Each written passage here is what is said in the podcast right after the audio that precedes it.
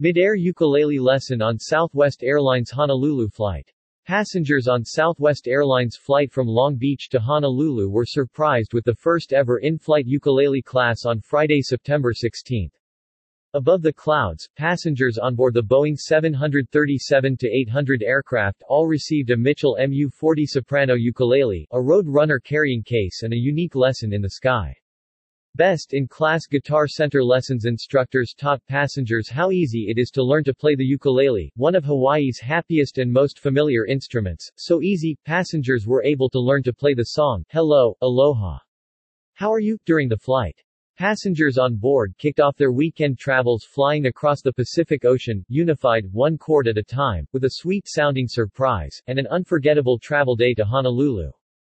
Alexandra Windsor, Educational Affairs Specialist for Guitar Center Lessons, and Ryan Miyashiro and Ryan Amada, Guitar Center instructors at Guitar Center's Pearl City store, led passengers in a group lesson to kick off their travel to the beautiful island of Oahu, Hawaii. I've taught students through Guitar Center lessons since 2014, but never in an airplane. It was inspiring to see how quickly passengers of all ages picked up the ukulele, many with no musical background. The ukulele is the perfect instrument for beginners, and it shows just how fun and easy learning something new can be, said Windsor.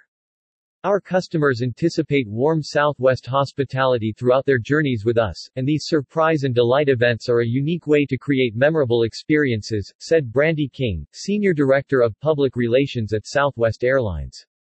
Today's celebration of Hawaiian culture and Southwest hospitality underscore our everyday commitment to serve and celebrate the spirit of aloha.